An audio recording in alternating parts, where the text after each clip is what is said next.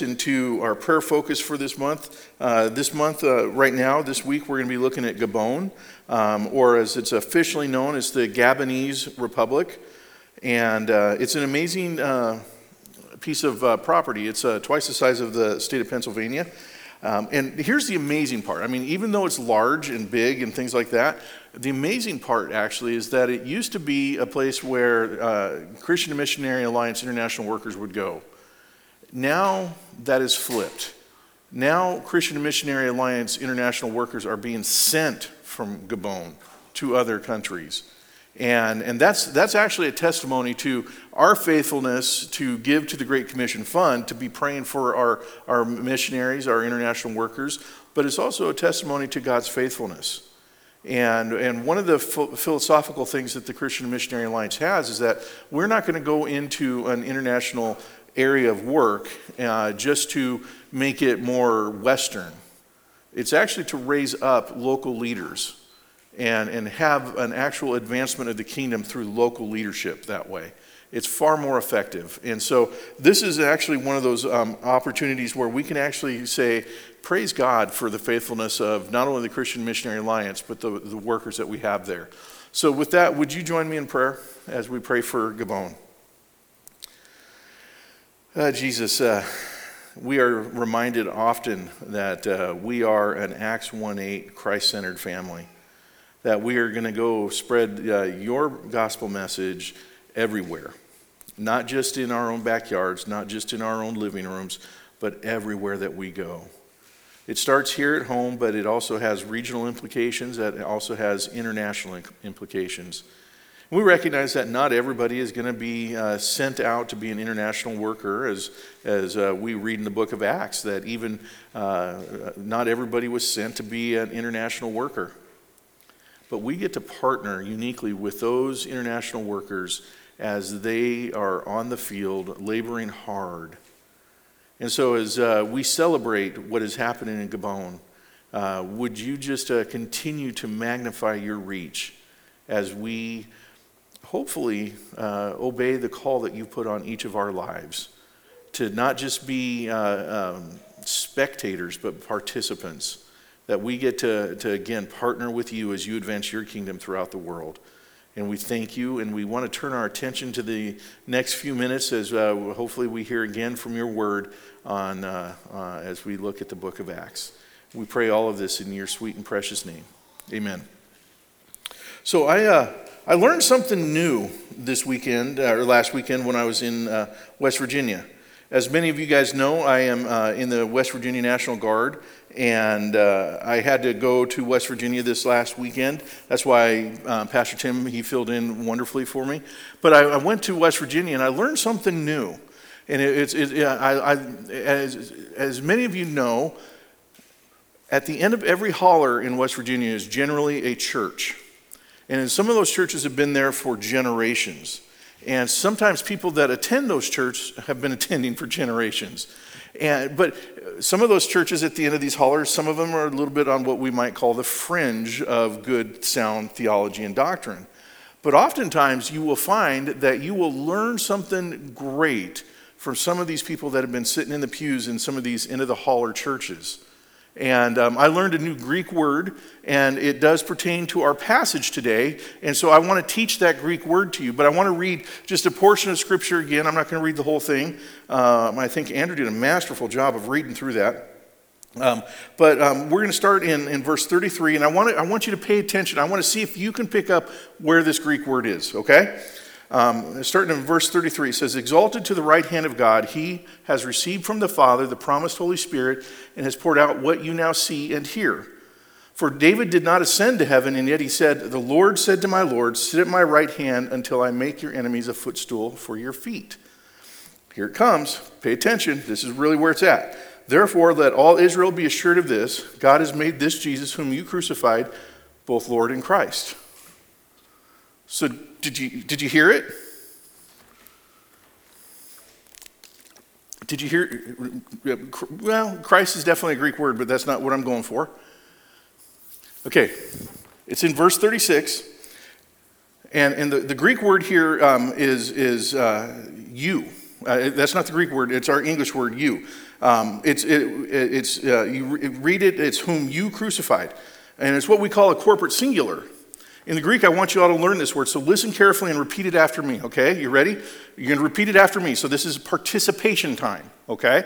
So if uh, I don't hear you, I'm going to just stay here and we're going to stare at each other awkwardly, okay? So I need to hear from you. So it starts with ye, ah, oh, ye, ah, oh, y'all.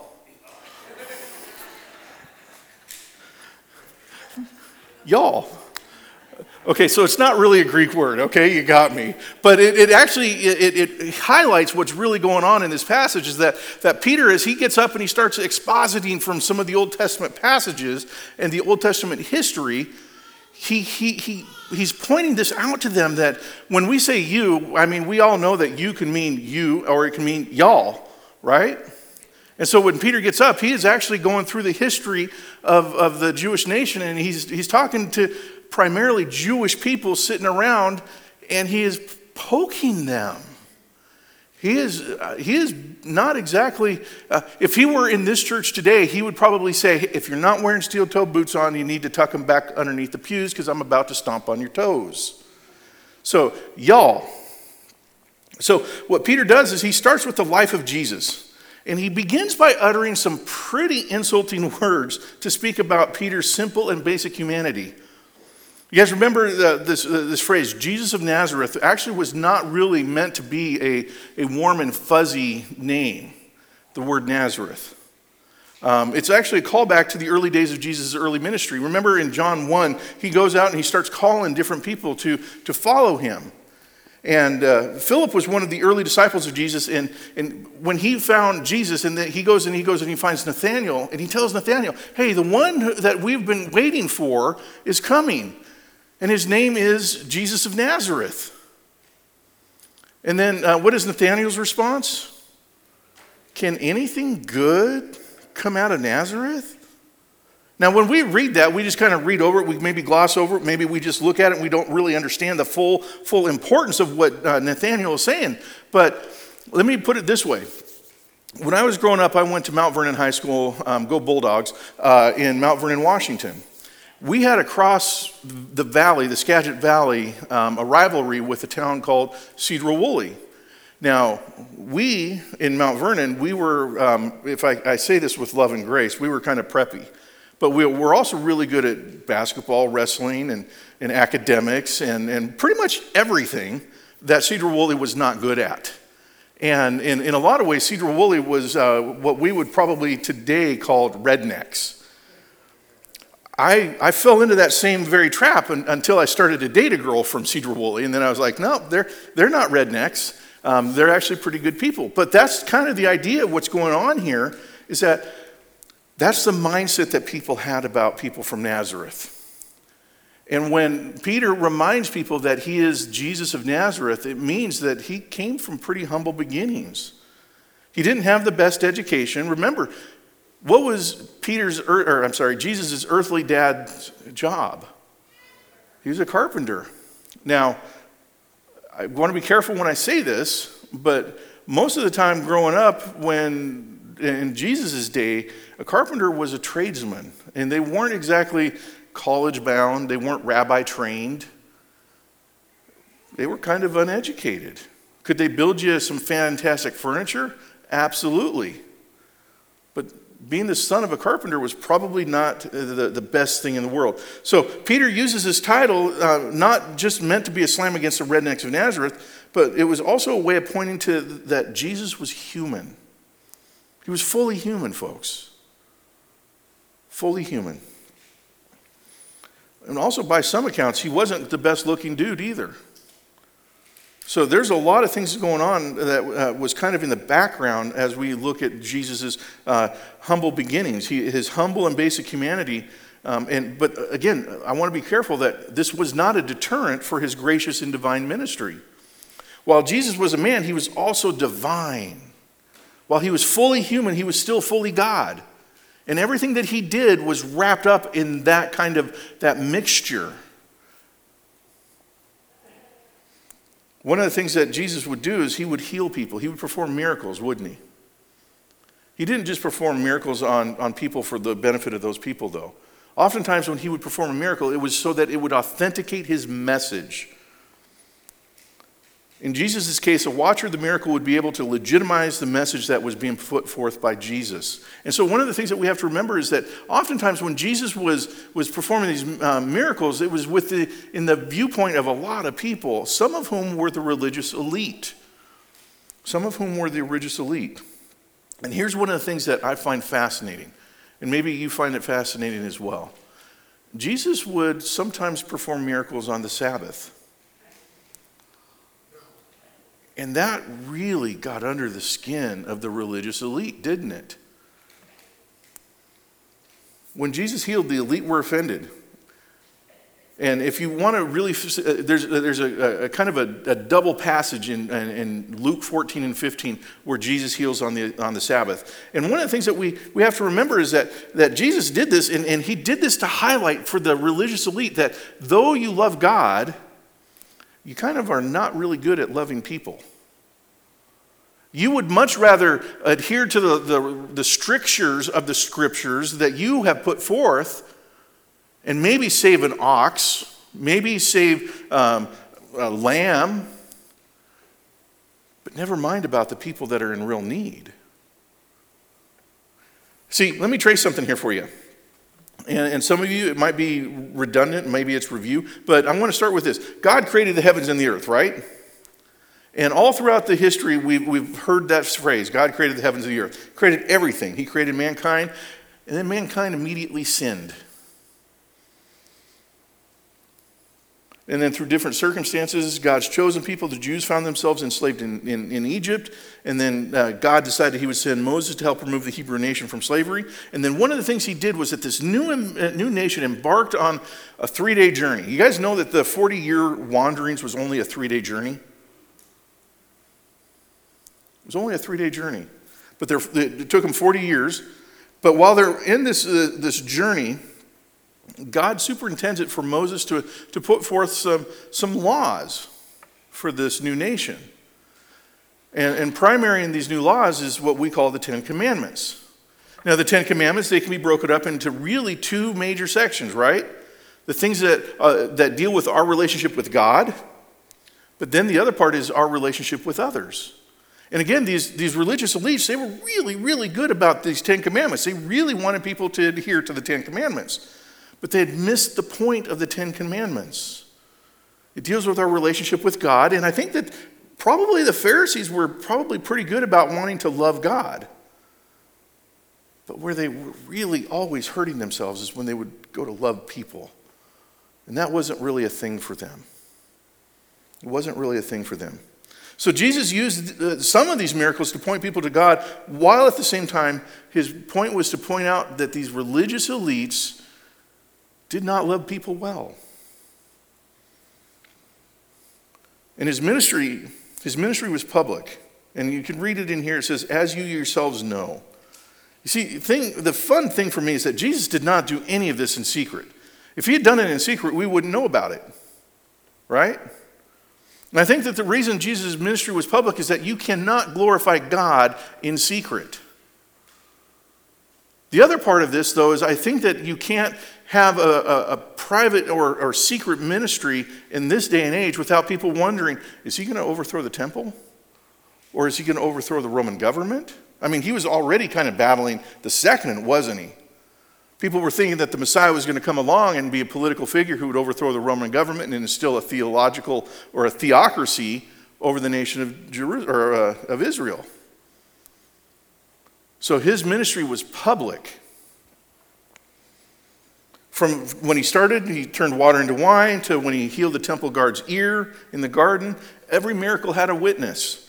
From the Sermon on the Mount to his quiet time in the garden with his father, people heard his words and saw his deeds.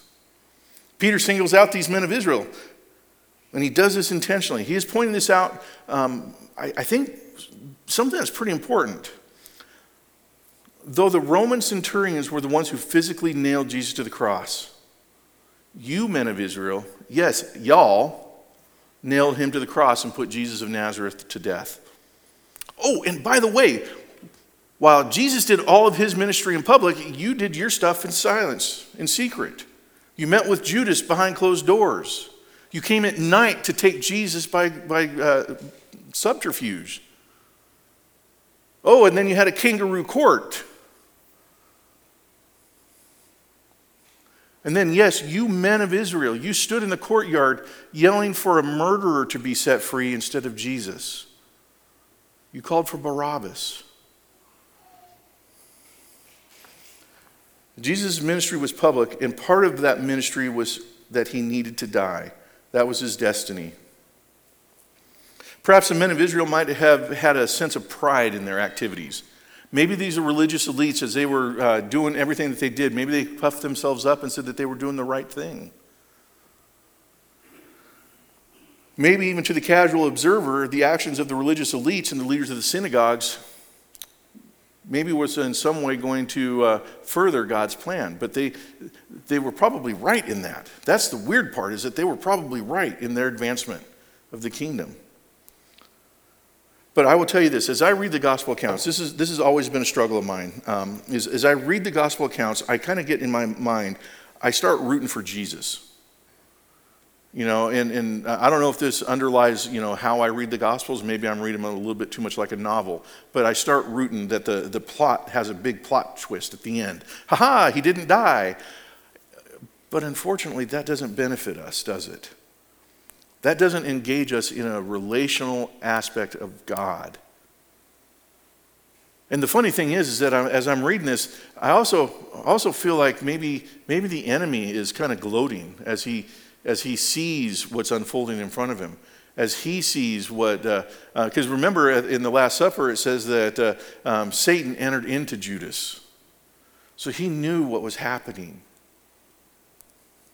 And so, as, as uh, Satan's an observer of history and he's looking at what's going on with Jesus, and he, he knows that he tempted him and didn't get anywhere, and that Jesus is still sinless, the sinless Son of God, the Lamb of God, on whom all of our sins rested, went to the cross. And I just imagine that as Satan is watching those hammers and nails going into Jesus' wrists and his, and his uh, ankles, and uh, all the scourging that he underwent and all that. I'm just, I just picture that, that Satan is somehow feeling a little gloatish. Ha ha, we've won. And I imagine that even as uh, Joseph of Arimathea comes and t- helps and, and claims Jesus' body and takes Jesus and buries him in the tomb, that Satan is just like, woohoo. And then I think that, you know, as uh, Jesus lays in that tomb for three days, Satan is just like, oh, yeah, we've got this. But then Sunday came. And that takes us to our final point. Jesus put to death death. The rest of our passage speaks to this truth today. Peter goes to great lengths to outline everything that had happened in the Old Testament. He went to great lengths to talk about Abraham, he talked about David, and, and I, want to, I want to introduce you guys to this thing called a seed promise. I don't know if maybe you've heard of it or not. Uh, this is not a weird thing. This is not give me 10 bucks, I'll give you 100. It's not that kind of seed promise. In a theological sense, if you turn over to Genesis chapter 3, you're going to read that there was a promise that Eve's seed would defeat Satan. And if you read the Old Testament and you look at the Old Testament, you're going to read that that seed promise is always being kept alive, that there's always a remnant of the nation of Israel that comes through. As you read the wilderness wanderings, as you read them going into exiles, you see them returning from exiles, you see them building back up the temple and the, the city. The seed promise is alive. And it comes to fruition in Jesus. Not just because he went to the cross and died, not because he went into the tomb and stayed buried, but because he rose again. That's the seed promise. And in that moment, when Jesus came out of that tomb, he defeated death. Jesus put to death death. And everything that goes along with that, all the sickness and all the pain and all the sorrow, all that is put to death under the cross. We read in Isaiah 53 that it's by his wounds that we are healed. And that comes to fruition in Jesus. Jesus put to death death. And we get to rejoice in that.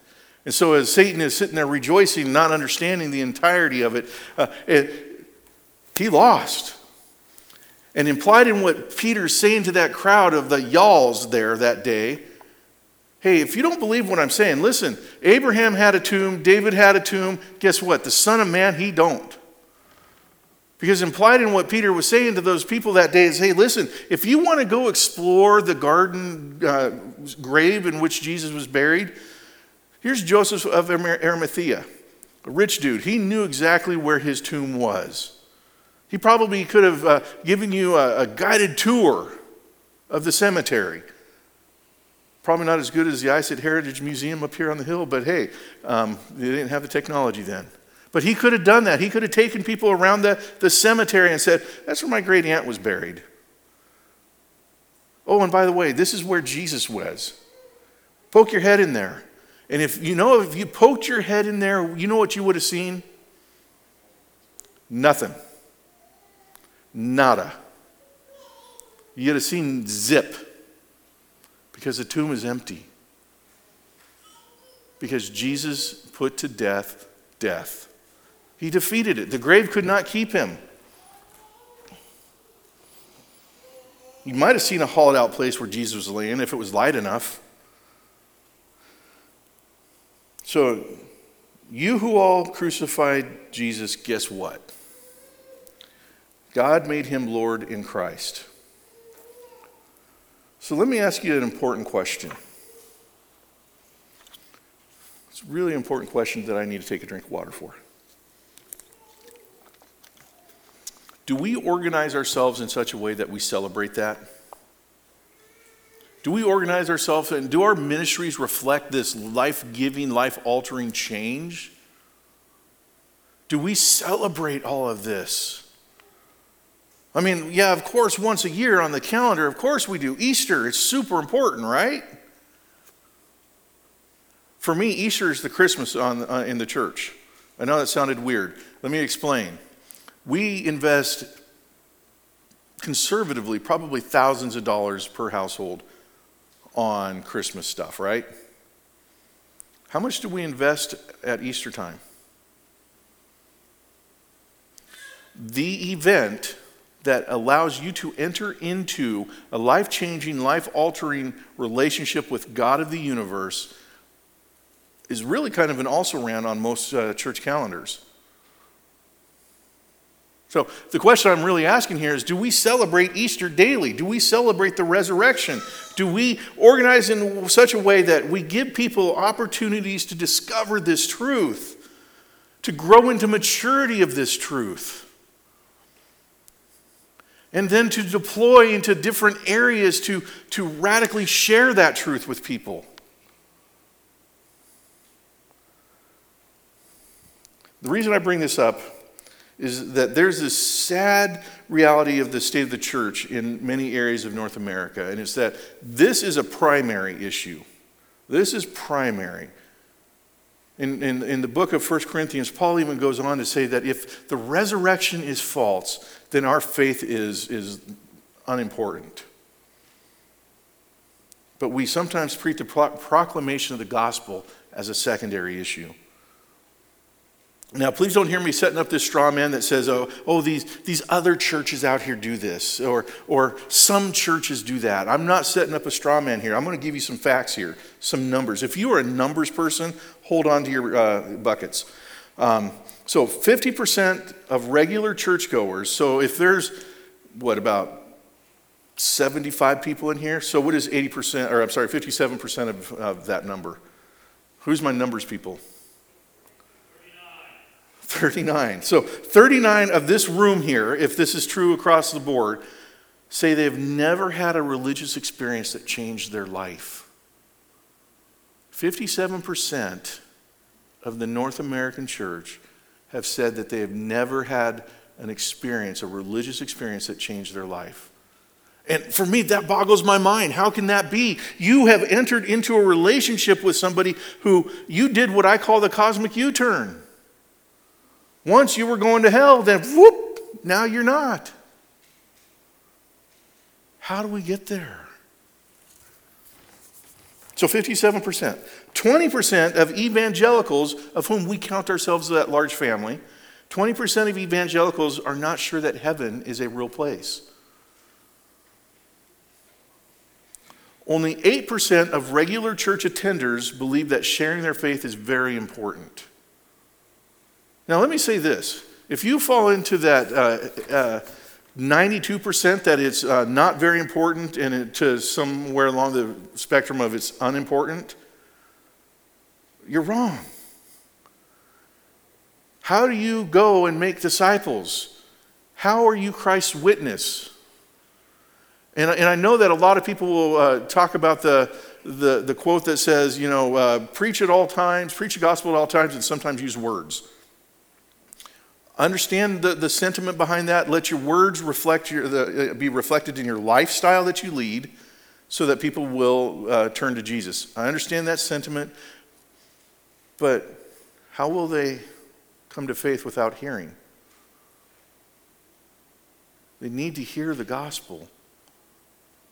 Use your lifestyle, yes, as a means of bridging the gap of, of I'm in the church, you're not. Let's bridge that gap. Let's build a bridge Let's build that relational bridge together and then shore that up so that eventually the strength on that relational bridge can handle a gospel conversation.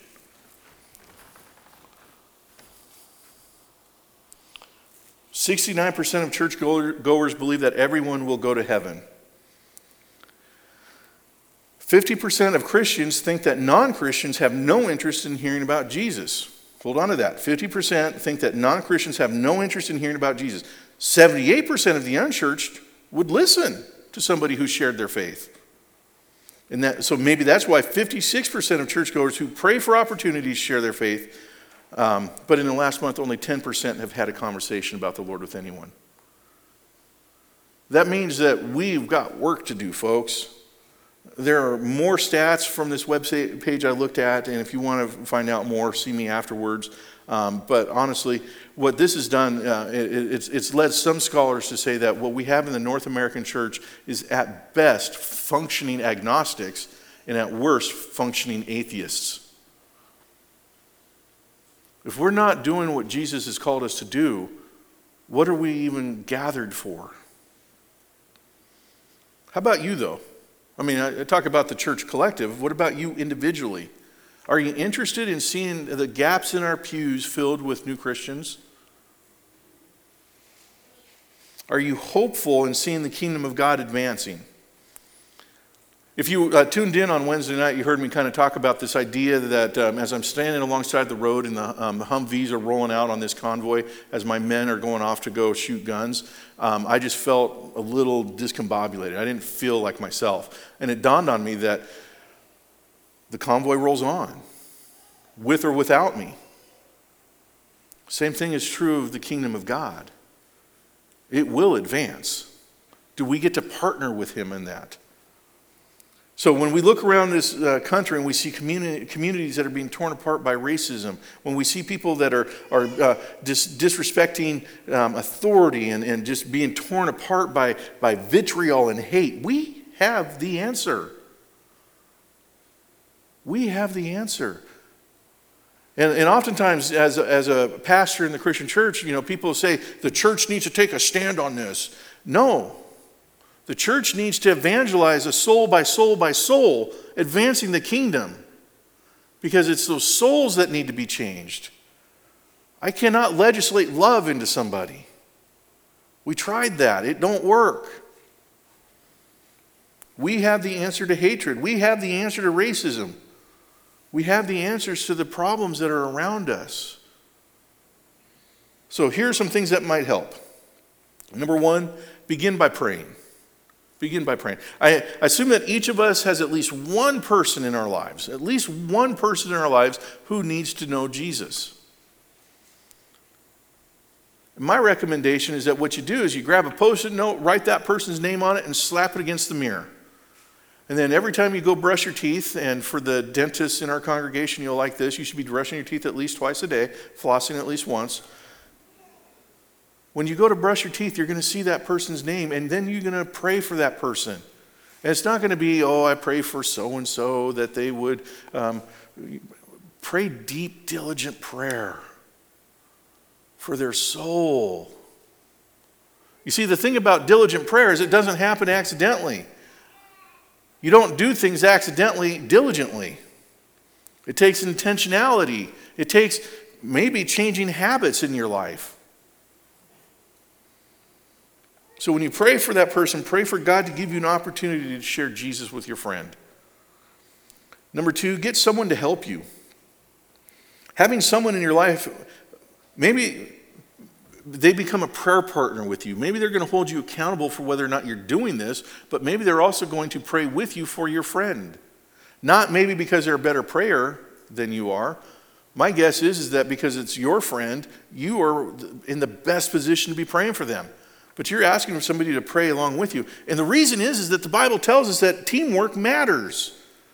A cord of three cannot be broken. So if it's you and another plus Jesus praying for this friend, you're on the winning team.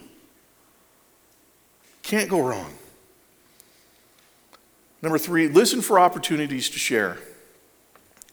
That's hard because we get so wrapped up in our daily lives. We get wrapped up in, in, in rather than having a good conversation, good communication with people, we end up just waiting for them to take a breath so that we could just react or, or just say what we wanted to say in this conversation.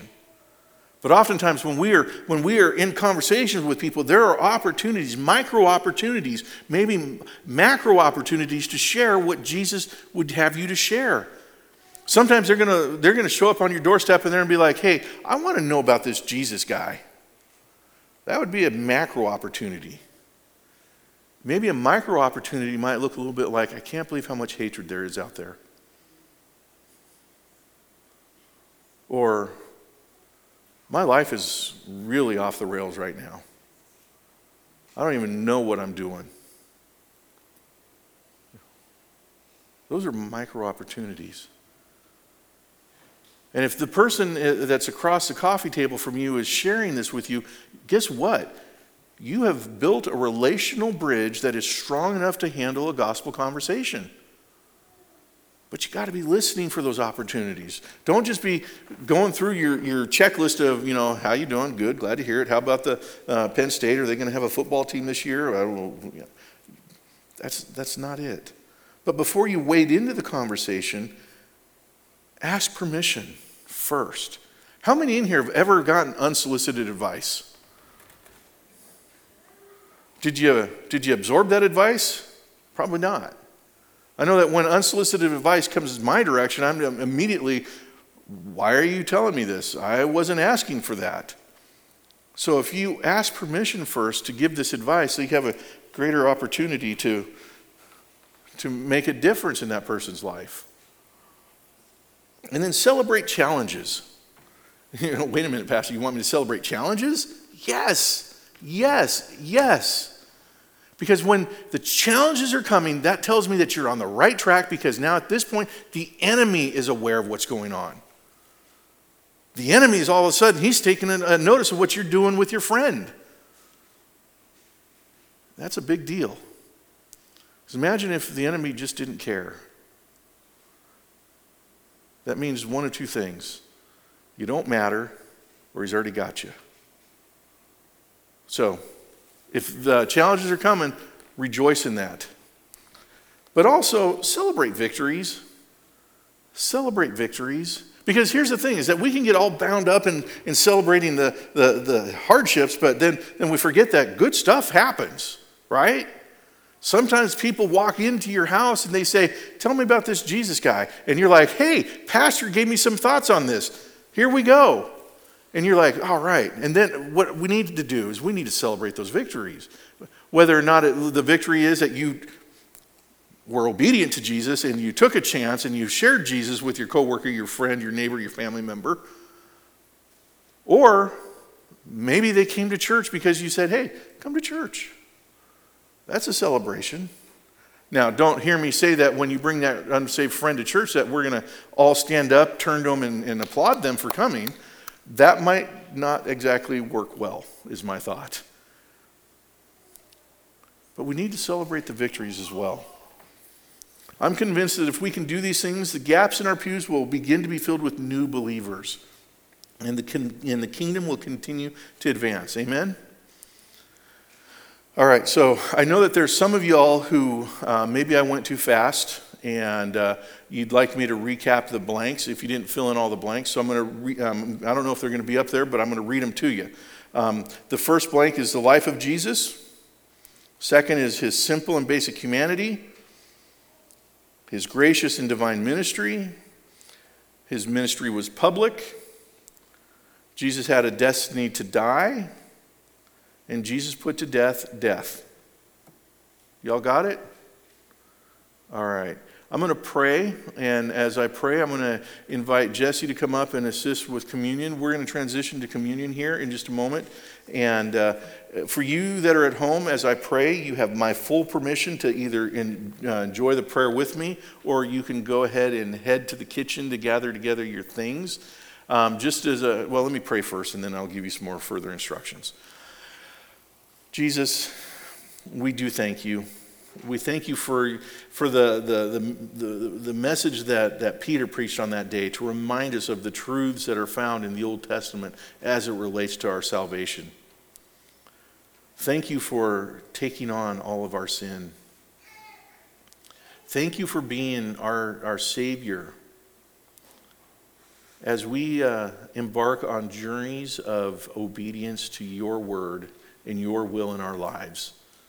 Would you just uh, continue to send your spirit to, to uh, give us the power to recall the things that you've taught, to have those hard conversations with our unsaved friends and family members, to always remember that we're not in this alone. We're partnering with you and your spirit at the very least, and that the results are yours that we are just here to do what you called us to do, and that's to be your witnesses, well, your witness wherever we find ourselves.